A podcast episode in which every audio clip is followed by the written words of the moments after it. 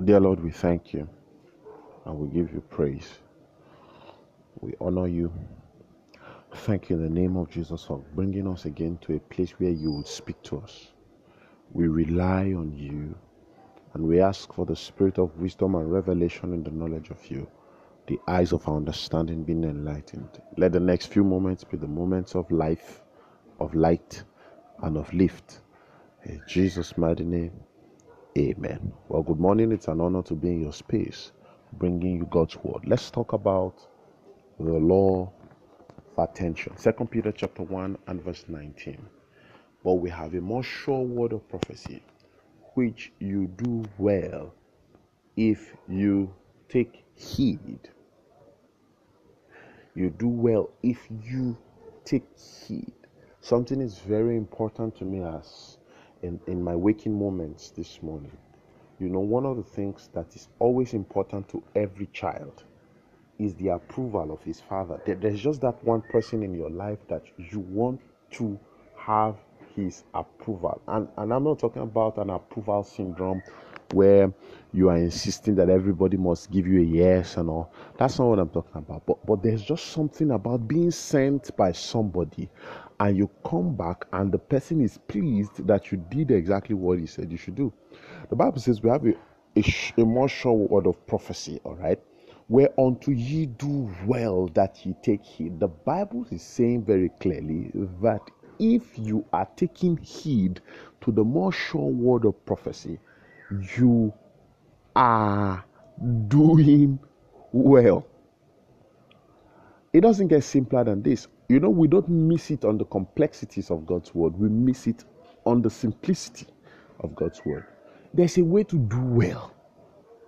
I mean, there is a way to do well, it is by paying attention. The law of attention is the unbendable principle of doing well, but paying attention to what? The Bible says to the more sure word of prophecy. There is something about taking God's word and internalizing it. God's word will work for you to the degree that you work it. It's not going to work for you automatically. And it's just like a seed. Scripture says concerning the seed, the Bible says that except a corn of wheat falls to the ground and dies, it abides alone. So until the seed is planted, until the seed is given that environment where it enters, scripture says it abides alone. That means the power of multiplication is in the death of the seed. And one of the ways that you bring the seed to death, quote and unquote, to enter into the ground and begin to take off it's it you know begin to bring out its potential is to take heed to the word of God. Pay attention to the word of God. What does it mean? Why did he say what he said? What is his intention? One of the ways you take heed to God's word is to pray in God's word. You take God's word and take it to prayer. The Bible says, You will take heed unto the word of God as unto a light that shines in a dark place. One of the things that makes us not to take heed to God's word is the fact that we do not see that that word is our life.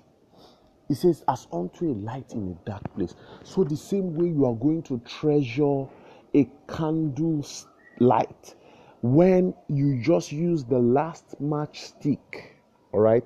and it is dark, the same way you are going to protect the light from going off, knowing fully well that if that light goes off, if it goes off, you are in trouble. Scripture says, You will take heed as unto a light that shines in a dark place. You take heed to God's word.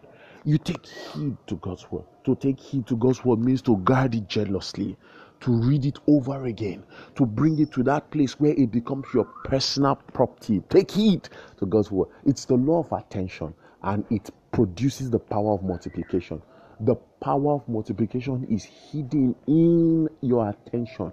If you give attention to the word of God, the word of God assures you that multiplication will come from that word. The word of God will do exactly what it talks about in your life. So I want us to be people who practice attention, meditate on God's word, think on the word of God, it will surely multiply. I trust that blessed you. I'm sure God Shagan Lemede, and I thought to bring you a word of faith and hope.